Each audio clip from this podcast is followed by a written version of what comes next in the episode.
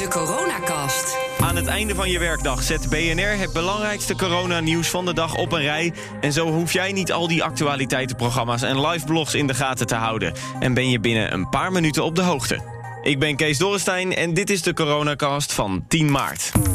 Om te beginnen in Brabant, want daar zijn de komende zeven dagen alle grote evenementen verboden. Dat hebben de burgemeesters van Tilburg, Den Bosch en Eindhoven vandaag gezegd. Je hoort burgemeester John Joritsma van Eindhoven. Dat betekent dat ik vanmiddag contact heb gehad met de KNVB. Alle betaald voetbalwedstrijden in deze provincie voor dit weekend worden gecanceld, worden verboden. Betekent dat er een aantal dancefestivals, concerten worden verboden.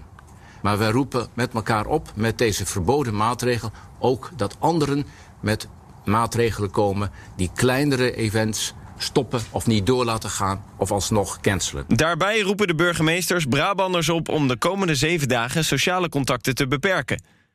Gisteren vroeg het kabinet na het crisisoverleg al aan bedrijven in Brabant om medewerkers zoveel mogelijk thuis te laten werken.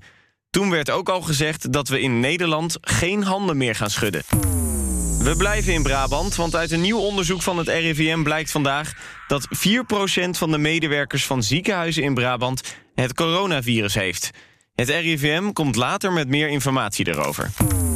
De KLM zegt vandaag dat de luchtvaartmaatschappij in februari 2,7% minder passagiers heeft vervoerd vanwege het virus.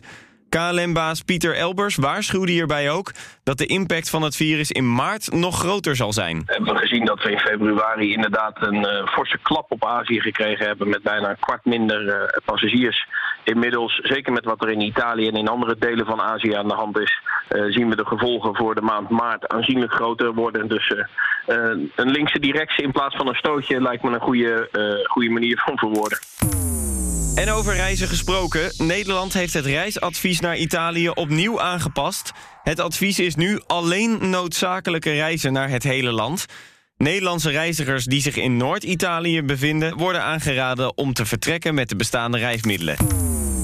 Dan nog even de laatste officiële cijfers van het RIVM aan het einde van deze werkdag. In Nederland zijn er vandaag 61 besmettingen bijgekomen... wat het totaal maakt van 382. Daarvan zijn 161 besmet in het buitenland. Bij de rest van de patiënten is de herkomst onbekend... en wordt er nog onderzoek gedaan naar waar de besmetting vandaan komt. In totaal zijn er nu vier Nederlanders overleden. Wereldwijd zijn er nu zo'n 117.000 besmettingen gemeld... waarvan er in totaal 65.000 mensen weer zijn genezen. Tot slot nog een handige gadget voor mensen die vaak aan hun gezicht zitten in deze coronatijd. De Amerikaanse start-up Slightly Robot heeft namelijk een smartwatch ontwikkeld... die gaat trillen als je met je handen dicht bij je gezicht komt. Zo proberen ze in ieder geval besmettingen via de handen te voorkomen. Tot zover de coronacast van vandaag. En onthoud, geen handen geven en niezen in je elleboog.